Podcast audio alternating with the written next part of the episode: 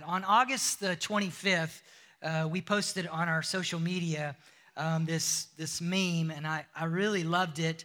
Our, doesn't our social media team do an awesome job? If you don't follow us on Instagram or Facebook, you're missing out. You should be following us on Instagram and Facebook, and you should be reposting all the stuff we post because what we believe is that it's not just something we do to promote the church. We don't see it as advertisement. We actually see it as an extension of our discipling voice into our community. So everything we post there is an extension of what we believe God is saying to us. And so if you're not on there or reposting that stuff, you're really missing out on an opportunity. And on August 25th, social media team posted a, a meme and it said this it said, We don't want a moment we want a movement of God. And I loved that because I felt like that was such a, uh, just such a, a way to summarize what it is or who we are as North Place and what we believe, what we're looking for. We, we love having moments with God, and that's wonderful. Uh, but, but as a disciple making community, what we're, we're believing God for are, are a movement. We want to be a movement. We believe that God has called us as North Place Church to be a movement in our city. Uh, to be a movement in this nation and around the world. We believe that there is a global move of God that is happening, and we're one small part of that, but we want to be a part of that. We're passionate about pursuing that. And, and today, I just want to talk about. I want to talk about movement. I want to share some things that God has laid on my heart. Next week, I'm going to begin a new series uh, of messages called Marathon, uh, a marathon faith you want to bring guests with you next week, uh, life is not a sprint, it is a marathon. And I've, lo- I've learned along the way that if I'm going to be effective in being the husband, the father, the man that God has called me to be, then I have to have the perspective and the perseverance of a marathon runner. And I believe that Scripture has a lot to say about that. Um, I believe that there are a lot of us who deal with disappointment we deal with anxiety and fear and brokenness in our life because we're, we're, we're actually moving from moment to moment to moment. And we don't have the perspective or the perseverance to really run for the long haul in our, in our careers. I think a lot of us make a lot of career mistakes uh, because we're moving from moment to moment instead of thinking strategically over a long period of time. Many of us struggle with frustration in our relationships because we are starting next Sunday, and I believe that there are probably a lot of people in your life um, who you minister to on a regular basis. If they could understand uh, strategically living their life like a marathon runner, it would lead them into a lot of peace and a lot of freedom. And so, um, before we get to that, I, I, just wanted to share what I what I felt like God had laid on our, my heart uh, for us as North Place. As North Place, uh, we have a vision clear to us at North Place. We believe uh, that we are being a catalyst of transformational change for our city by compassionately responding to its needs and those of the world around us while making Jesus Christ known through following his direct command to be a disciple making community. We are a disciple making community. We respond out of compassion to our world. We do that through the various ways in which we engage our community and in which we engage the world. And then ultimately, we're pointing people to Jesus. Look, um, I'm going to disappoint you from time to time. Some of you, you know, you're nodding your head because you know you've experienced it. Some of you have eyes wide open and you're like, oh my goodness, I hope not. Listen, I'm a man, I'm a person, I'm going to disappoint you, I'm going to make mistakes. Look to your right. Everyone, look to your right. Look to your left. I promise you, those people on your right and your left, they're going to disappoint you. It's going to happen. Some of you are like, yeah, boy, she disappoints me all the time. People are going to disappoint you. That's, that's reality. Uh, if you want a perfect church, you haven't found it today. If you want a perfect church, North Place isn't for you because we're not a perfect church. We're not perfect people. In fact, I, I want to let you in on a secret there is no perfect church. But there are churches that can pursue perfection, and the pursuit of perfection is the pursuit of Jesus. And any church that is not pursuing Jesus any church that's pursue, uh, pursuing social justice or pursuing doing good or pursuing some profit or pursuing some experience, while those things may be wonderful and grand, they're gonna, they're gonna end up leaving you and I with an empty soul Because the only way that our souls are filled is that we pursue Jesus. Because we're gonna disappoint one another. Jesus is not going to disappoint us. And so here at North Place, we're passionately in pursuit of Jesus because we know that He is the answer for the world, He is the answer for us. And as we've been in this process of planting this church and in pursuit of Jesus, we've experienced a, a lot of challenges. When you when you attempt to pursue Jesus in the presence of Jesus, you're gonna face challenges, you're gonna face obstacles. How many of you have been serving Jesus long enough to know that sometimes you face challenges? Yeah, it's just the way that it is. Uh, life is full of challenges, and even the pursuit of Jesus is full of challenges. Trying to be the church that God has called us to be is full of challenges. Sometimes those challenges exist because we make mistakes. Sometimes those challenges exist because people get jealous and people don't like what you're doing. Sometimes those challenges exist because we have an enemy, the enemy of our soul who hates us, who wants to destroy us. There is an enemy that hates what's happening at North Place Church. He hates, look around you, look around the room. Please stop for a second and look around the room. Look, folks, Please, can I speak to the elephant in the room? It's only 2023. The devil hates the diversity that he sees in this room. He hates it. He wants us convinced that white people need to be worshiping only here, over here with only white people. Hello? That Indian people need to be over here and just have their Indian churches. Zulus need to be over here and have their Zulu churches. He wants to keep us segregated. That's what the enemy wants us to do. He wants to convince us that our earthly culture is more important than the culture of the kingdom of God. And he wants us convinced that we can't sacrifice our earthly culture so that we can be a part of his kingdom culture. He wants us to prop our earthly culture up on a pedestal and to seek our earthly culture above his kingdom culture. He hates what happens at North Place on Sunday morning. So he's gonna fight it. He's gonna do everything that he can to fight it. He's going to convince us that we don't belong together, we shouldn't worship together. The enemy hates what he says. He hates that life transformation is taking place. He hates that some of you are freer today than you were yesterday. He hates that some of you are not dealing with depression and anxiety and fear like you were six months ago. He hates the fact that you're not suicidal like you were a year ago. He hates the fact that two years ago your marriage was falling apart, but now you're living in health and peace. He hates that. And so he's going to do everything that he can to fight that. So, yes, we face opposition, we face difficulty. Sometimes it's because of mistakes we make. I make a lot. Sometimes it's because other people hate us. Sometimes it's because the enemy hates us. But in spite of that opposition, we keep moving forward as a movement for the sake of his kingdom. Why? Because his kingdom is coming, and his kingdom is what's going to make a difference in my life and in the lives of those around me. In Matthew chapter 16, verses 13 through 20, the Bible says this.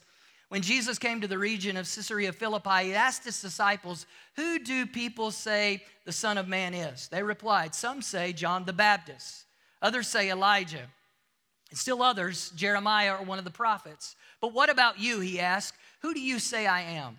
Simon Peter answered, You are the Messiah, the Son of the living God.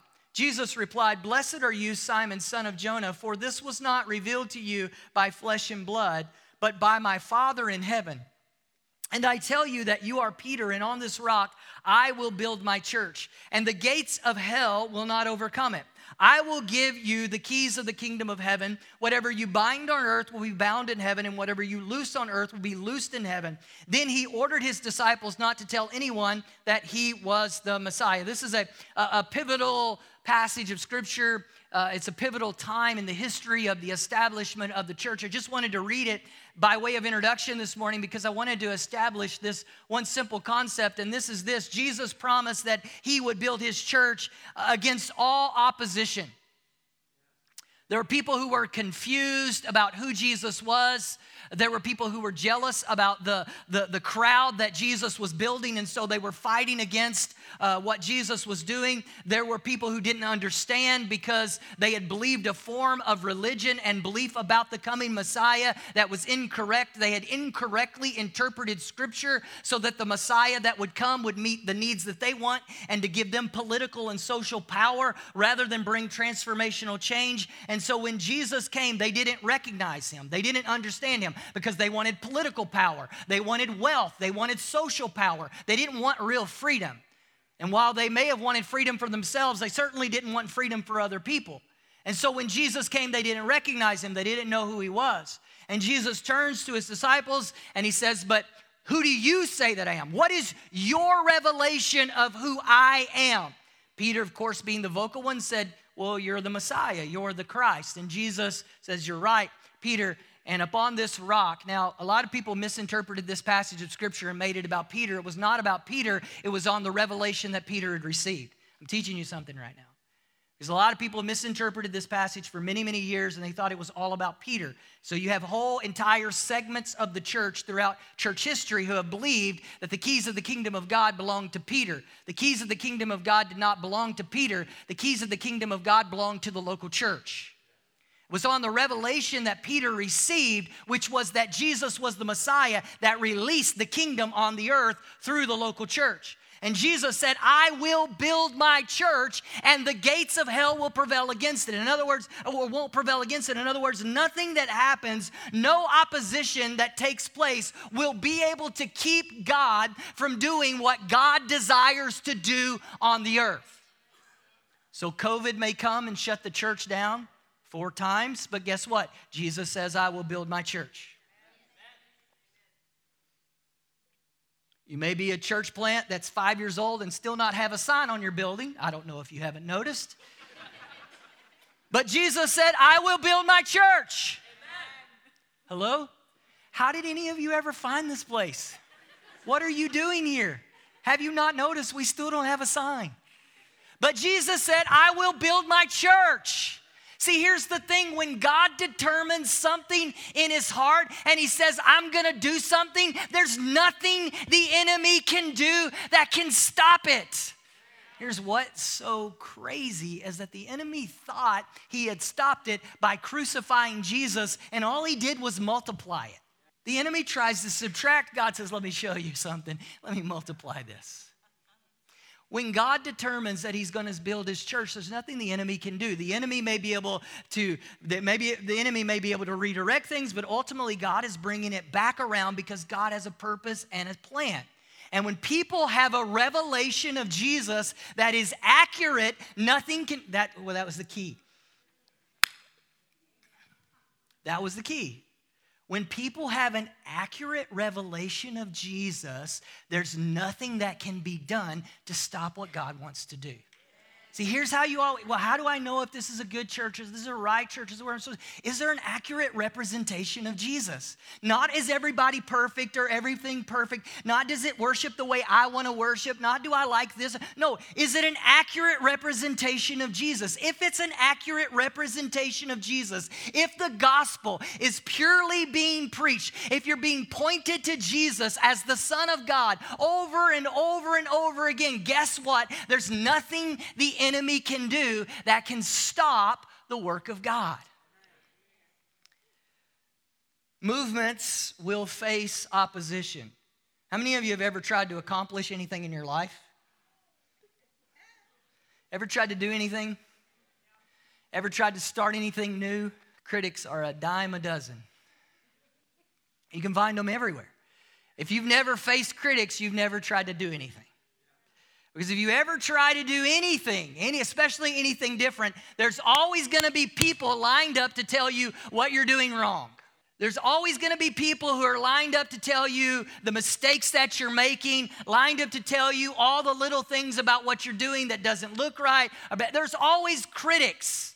And here Jesus was healing people here Jesus was sacrificing everything for the sake of other people, and yet there were critics. Jesus himself had critics. Guess what? You're gonna face critics. I'm gonna face critics. Sometimes the critics are right, but it doesn't matter. It doesn't matter when we continue with the right revelation of Jesus, nothing can stop the move of God. One of the things you're gonna have to understand in your life is that just because you have critics doesn't mean you're off course. Let me say that again because it's not on the screen, so you need to hear it so you can write it down, plug it in your phone. Because some of you have been taught that anytime you receive criticism, it means that you're wrong and that you're off course. Some of you have been taught that anytime you face opposition, it must mean that you're doing something wrong. But I promise you this just because you have critics doesn't mean you're off course. Just because you're facing opposition doesn't mean you're off course. In fact, not always, but in fact, the very presence of opposition, the very presence of critics means you're doing exactly what you're supposed to be doing. I'm often worried when everybody's telling me I'm doing everything right. When there's no one to disagree with me, it causes me to get concerned. Some of us are so insecure and dependent upon approval that we can never do anything that causes anyone to ever question anything we do. And we need to grow up and we need to mature and we need to become emotionally healthy so that we can face opposition. Because anyone who's ever accomplished anything great has faced opposition. The church itself faces opposition. We have not been called to be liked, we have been called to love. Everybody isn't going to like everything that we do. Everything isn't going to everyone isn't going to like everything that you do. But here's, notice what Jesus, he was facing opposition. He was facing people who had a wrong revelation of him, facing his critics, and he had asked his disciples. And then I love how Jesus did this. And boy, what a lesson in making disciples. If you want to make disciples, which by the way, if you're a Christian, you're supposed to be making disciples, what you can learn from Jesus is what Jesus did was he asked, he asked powerful questions. And Jesus looked at the disciples and he said, But who do you say that I am? What revelation do you have of me? Who am I to you? You see, when you face opposition and you face criticism, you have to ask yourself the question Who is Jesus to me? What is my revelation? See, people are gonna come and they're gonna question your motives. One of the, one of the craziest one of the craziest experiences for me when I moved to South Africa to plant this church was I, I, would tell people about what we were doing, and I just thought, oh, people will be excited, they'll think it's great.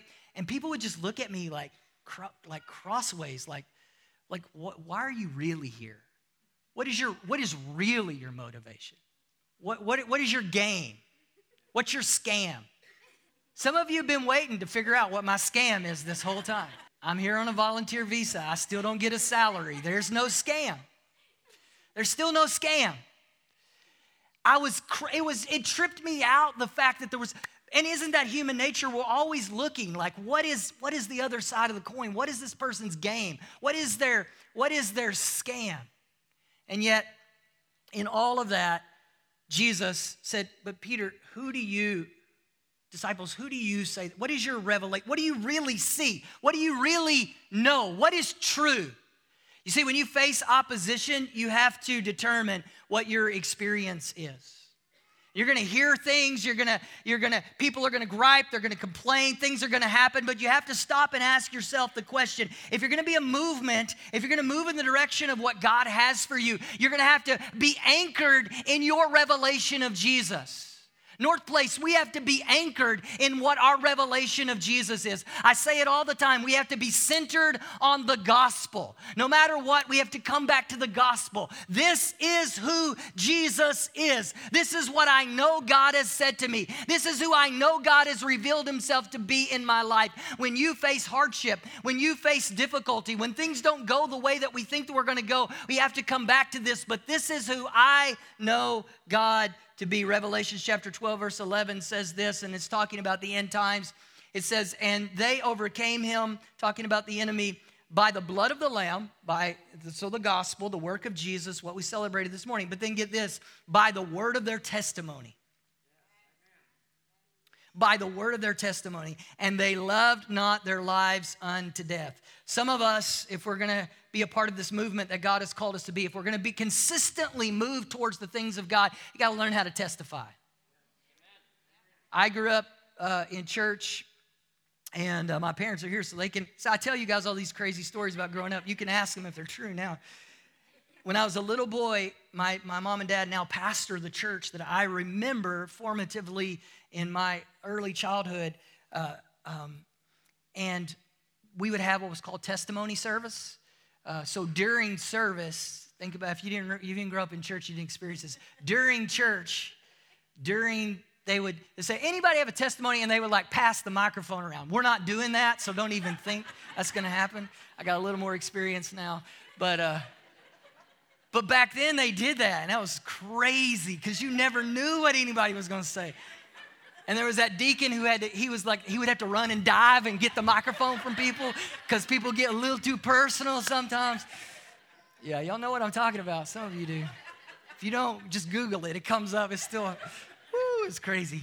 But I remember as a little kid, like learning what I believed by the word of my testimony. I remember six, seven, eight, nine years old, like, I don't know why they would give me that microphone, and I'd just take off, man, and I would just start confessing and declaring what and I learned like I like my faith became real to me by the word of my testimony. I'm still not passing around a microphone, but but some of us need to learn. We need to learn how to declare our testimony. We need to begin to practice the declaration of what we believe. This is why we're so passionate about worship. We're passionate about worship because worship teaches you to declare by the word of your testimony what your experience with God is. I don't know what some of y'all's problems are because I know the music you listen to. I know the way you behave at sporting events. I know you the way you behave when you're in other musical events. And we leave all this space up here for you to sing and dance and declare, and yet you stay back there in your seat like some old white guy. And I know that's not who you are. We give you all this space to learn to declare. And it's time, it's time that some of us start declare. Some of us, God has called us to be a part of a movement. He's building his church. He's building his church, his church, not our church, not our idea of what church is supposed to be, but his church. And you know how his church gets built? His church gets built when his people begin to declare his goodness when they begin to confess with the word of their testimony, whatever that looks like for you, an old white guy, if that means you stay in a seat, that's fine. But some of you aren't old white guy and you need to start being young whatever guy. I'm starting to make some people nervous now. So I'll get off of this. But you hear what I'm saying, right? Whatever the word of your testimony looks like, that's what you've got to begin to declare. But some of us are inconsistent in this movement of God because we're trying to make our faith look like somebody else's faith. And the faith of North Place as a community is diverse, which means there's room for all kinds of expressions. And you need to feel free, you need to be free to move in that expression. And guess what? I'm okay with the critics. If people want to criticize the way you worship, the way you confess, they can find somewhere else to go. Because in this house, there's room. In this tapestry, that God is building at North Place, which is going to declare His glory to this city of what it looks like for people to be unified under the banner of Jesus Christ. There's a lot of room for a lot of expressions, and you need to feel free. You need to be comfortable to begin to declare with your mouth because the Bible teaches us that we are overcomers, yes, by His blood, but also by the word of our testimony. There'll always be critics. We'll just let them keep doing their thing. We're not going to change their mind, anyways. Well, what I really wanted to preach about today, let me get on to that. that was the overflow of being gone for six weeks. So I'm still on time. It's good. It's good. Mark chapter 12. I mean, excuse me, Mark chapter 2, verses 1 through 12. It says this And when he returned to Capernaum after some days, it was reported that uh, he was at home, and many were gathered together, so that there was no more room, not even at the door, and he was preaching the word to them. And they came, bringing to him a paralytic carried by four men. And when they could not get near him because of the crowd, they removed the roof, roof above him. And when they made an opening, they let down the bed on which the paralytic lay. And when Jesus saw their faith, he said to the paralytic, Son, your sins are forgiven. Now, some of the scribes were sitting there, questioning in their hearts, Why does this man speak like that? He is blaspheming. Who can forgive sins but God alone? And immediately Jesus, perceiving in his spirit that they thus questioned within themselves, said to them, Why do you question these things in your hearts? Which is easier, to say to the paralytic, Your sins are forgiven, or say, Rise, take up your bed, and walk? But that you may know that the Son of Man has authority on earth to forgive sins, he said to the paralytic, I say to you, Rise, pick up your bed, and go home. And he rose and immediately picked up his bed and went out before them all so that they were amazed and glorified God, saying, We never saw anything like this. I want to share just a few thoughts about movements. Movements are created through passionate momentum. Jesus has been going around, he's been healing, he's been doing miracles, he's been preaching the kingdom and the gospel and uh, people are excited. And so as a result, he's come back home, and people are so excited about the stories that they're healing, hearing of the confessions of faith that the Bible says the room is jammed, packed full, so full that people can't even get in the house. There's so much momentum that people can't get in the house. I wonder um, I wonder what that looks like. I wonder what it looks like for there to be so much momentum among the people declaring the kingdom, declaring the testimony of what God has done for them, that people are so excited that there's no more room. Movement happens when there is momentum. Momentum comes from people sharing their experience, declaring what God has done for them. And as you read this story, there's so much momentum, there's so much excitement because of what Jesus is doing that there's these people who have a friend who's a paralytic and they come to the place where they hear that Jesus is going to be and when they get there when they get there there's no room and so they aggressively take matters into their own hands and the Bible says that they get up on the roof and they tear a hole in the roof to let the man down into the place where he can be near Jesus and receive his healing. Think about that. Think about how dramatic that must have been to be in a moment where the presence of God was so tangible, in a place where people were so passionately sharing their experience that the place was filled. Through the confession, through their declaration, come to this, come to this place Come hear this Messiah. Come receive this message because this is what's happened in my life. This is the change that has happened in my life. This is the transformation that has happened in my life. Church, I'm, I'm going to be really super honest with you. My, my prayer, my heart, my passion for us as North Place is that there's enough of us in this room, there's enough of us in this building that are having such tremendous change, experiencing such tremendous relief and release and healing and hope because of what God is doing in our life that we create enough momentum that there's not enough room. Oh my goodness, he wants to build another building. No, I don't. No, no, I don't. That's the last thing on my mind. But but what I do want is I want people, I want people to be free. I want people to experience hope. I want people to experience life. There are people who are in religious bondage, like these Pharisees, and they thought they were religious. They thought they were doing the right thing. They were living according to the law, and they had no freedom. They were in religion, but they were bound. There were people who were worshiping pagan gods and they were still bound. There were people dealing with sickness and disease, and yet something was happening that was bringing change and freedom. And my heart is that we at North Place become people who are so free. We're so free. We've experienced so much of the love of God and the change and the transformation of God. No, we won't be perfect. Yes, we will have critics. Yes, we will make mistakes. No, everything won't be perfect. But there's something so tangible about what God is doing that there's not enough room room.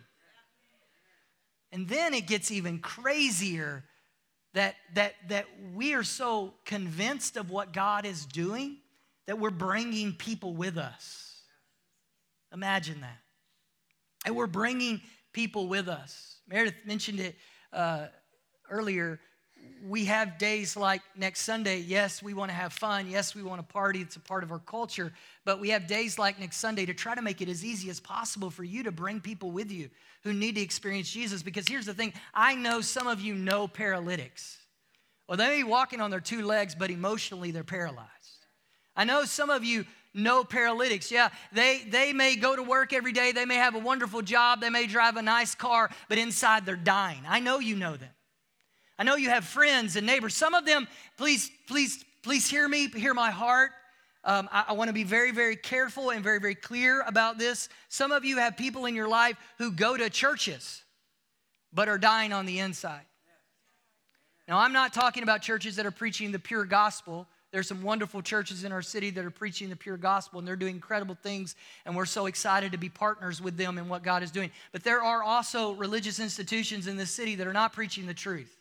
They're not preaching the truth. They're not preaching Jesus. They're not preaching the purity of the gospel. And so uh, we're surrounded by a lot of religious people, not just Christians, but other religions who are religious but are not free. And many of us know those people. I'm praying that God would so put it in your heart in my heart, and we're so broken by others' brokenness that we're doing whatever it takes to get them to Jesus. We're paying whatever price is necessary to get them to Jesus. And then my prayer is that we as North Place Church are willing to put up with any inconvenience. Oh, you need to hear this, church. That we're willing to put up with any inconvenience, no matter what it may cost us, to get people to Jesus. Now, we worked really hard on all of this. Like, it's gonna cost you something to be a place that is experiencing a movement. It's gonna cost you something to be a place that's experiencing a movement. There's going to be some inconveniences, there's going to be some prices to be paid. Why do we keep raising money for RFK? Why do you keep asking us to give for RFK camp? Because it costs you something. It costs you something to be a place of movement. It costs you something. Sometimes you don't get to sing the songs you want to sing because there's other songs that are resonating. Sometimes service doesn't go the way we want it to go. Sometimes we don't get to linger the way we want to linger. Sometimes we don't, you, you hear what I'm saying? To be a place of movement means there's gonna be inconveniences, there's gonna be things that change. Listen, hear me. There will be a moment in which we run out of room in this service and we're going to have to have a second service. And some of you are going to get mad because you want to see everybody every Sunday. And having a second service means that you don't get to see everybody every Sunday unless you hang out in the lobby between services. And some of you are going to get upset and, oh, that church only cares about growing, blah, blah, blah. It's going to be a price that has to be paid at some point. And my commitment to you is we'll stuff them in here as long as we can stuff them in here.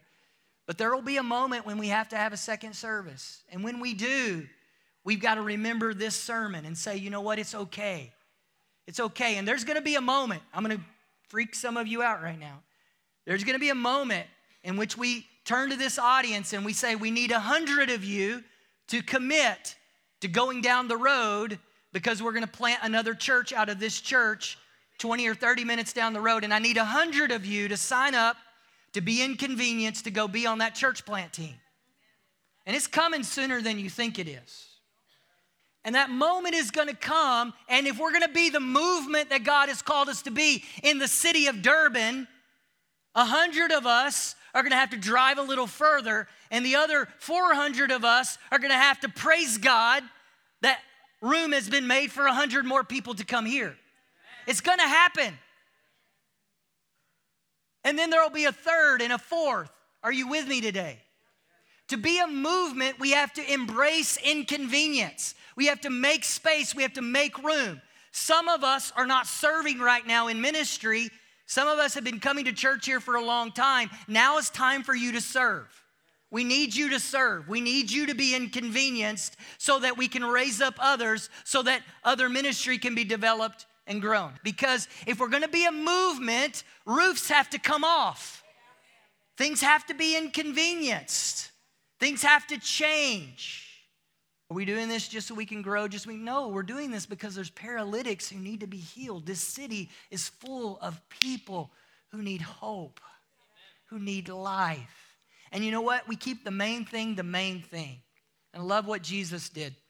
Jesus said, Oh, okay, your sins are forgiven. Jesus kept the main thing the main thing.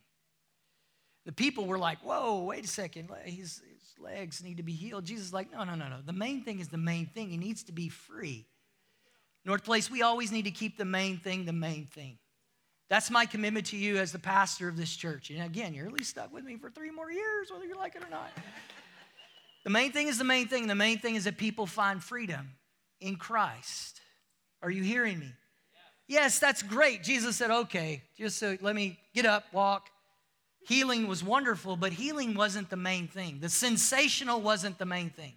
Listen, we believe in healing and we're going to pray for the sick here, and God has already healed people and He will continue to heal people. We believe in prophecy and word of wisdom and word of knowledge and all those wonderful things. It's great. We that's wonderful. We're a full gospel church, but the main thing is the main thing, and the main thing is Jesus. And so if you want the main thing to be all this other stuff, it's not us. That's wonderful. We participate, we believe in it, we practice it, but the main thing is always Jesus. Jesus isn't the sideshow, He is the main show.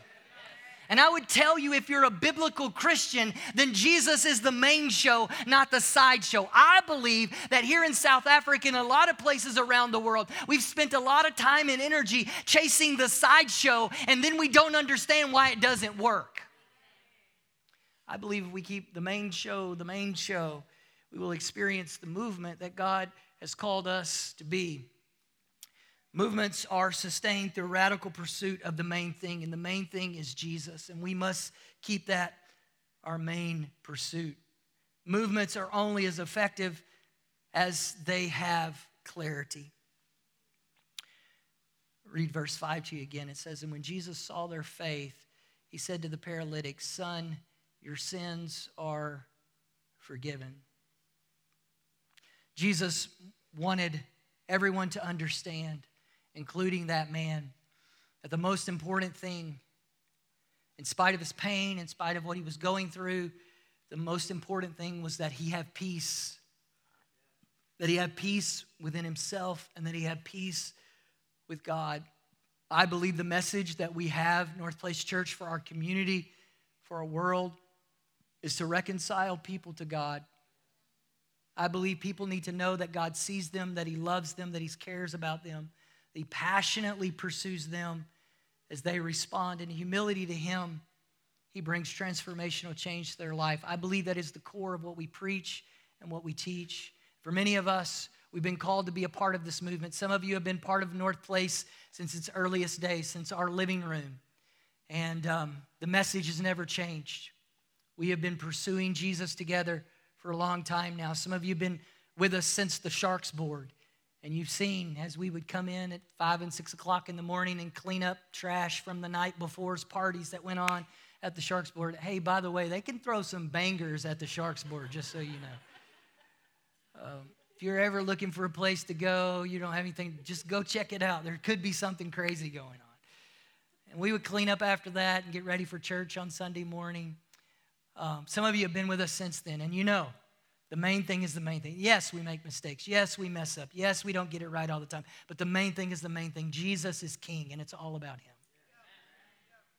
Some of you have been with us since 10 Meridian Drive. You've seen as we took that little motorcycle shop and did the best we could to turn it into a place where men and women and boys and girls could experience Jesus. We've got a fun story that God has been writing, and it's been such a pleasure and an honor to be a part of this journey with you. I, I'm so full of faith for what God wants to do in the future.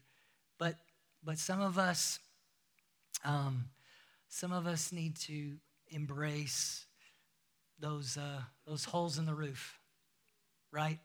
As your pastor, I'm telling you, some of us need to step up and embrace those holes in the roof, those inconveniences. Um, I believe there's a season coming for us as North Place Church of, of a great move of God. I really do. I have a sense in my heart There's going to be a wave of healing that comes into this house, uh, a wave of deliverance and freedom that's coming into this house. I believe that God's going to send a wave of, of people to come and experience His power in a new, fresh way. And I, and I believe that's going to bring some inconveniences. And as I mentioned earlier, uh, some of you, uh, we need you to serve. Some of you are not tithing. Um, this is your church home and you're not tithing. Um, we need you to tithe. You've been testing the waters long enough to decide if this is your church or not.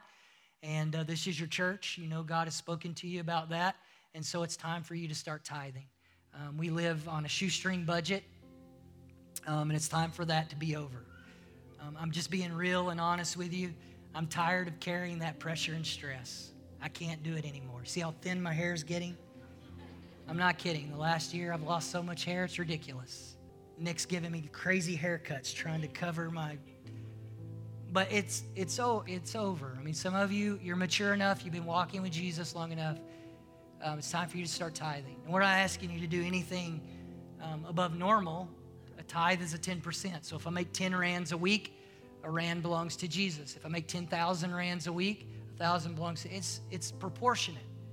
So we're not asking you to do anything that any of us don't do. Um, if this is your church, some of you you don't know yet if this is your church. God bless you.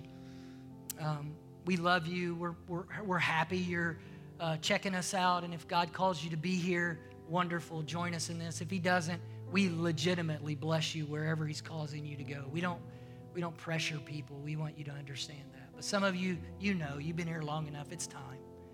Um, it's time for us to have some margin so we can do some of the things that God has called us to do. Uh, for some of us, um, we're not telling our story. Our lives are surrounded by people who are paralyzed, and um, we're not telling our story. And now is the time, it's time for us to start telling our story. It's time to stop being selfish with the good thing that God is doing in your life. Some of you got friends and loved ones and coworkers who need healing, emotional, spiritual, physical. It's time for you to aggressively do what you need to do to get them to Jesus. Hello? It's time for you to get up, make some cots, bring them to church. Cook biryani, tell them, hey, go to church with me. Afterwards, we'll go eat biryani. Come to church with me. And I actually show up on the Sunday, they show up. Take them to get a donut, bring them to sit down. Wait till you meet my friends. When I was gone, um, we preached at some different churches. And one of the churches we preached at was in North Carolina. And the pastor, um, a friend of mine, when he was introducing, when he was introducing me, he said, "You know, have you ever have you ever met a, made a new friend and you, you get so excited about introducing your new friend to your old friends because you you just know that when they get together, it's going to be special because you love them both so much. Some for some of us, we have friends and family and loved one in our lives, and we've been we've been selfish with our we've been selfish with what Jesus has done in our life. Some of you are afraid to bring family members to church with you because their lives are filled with so much drama, and you don't want them to come to church because their you don't want their drama at church. Some of you are grinning because you know I'm telling the truth. Some of you look real nervous. But the problem is, is they're going to hell. And because we love them, we need to be inconvenienced with their drama. Some of us have coworkers that they're another religion, and you're thinking, oh, I don't want to offend them because they're another religion. Listen, there's no other way to heaven except through Jesus Christ. I don't know what popular culture tells you. I don't know what the internet says. There's no way to heaven except through Jesus Christ. Jesus plus ancestors, Jesus plus Muhammad, Jesus plus one of 123,000 gods, none of it gets you to heaven. Jesus alone is the only way to heaven. So you can leave them peaceably in their, their religion, they're going to go to hell. It's time for us to not be selfish with our story any longer. Instead, by the word of our testimony, by the word of our testimony, we are overcomers. That means that we overcome the work of the enemy in someone else's life by confessing the testimony of what God has done in my life. It's time for many of us to step up and to step into that place and to risk and risk what it takes to speak the truth because it is only the truth that sets people free.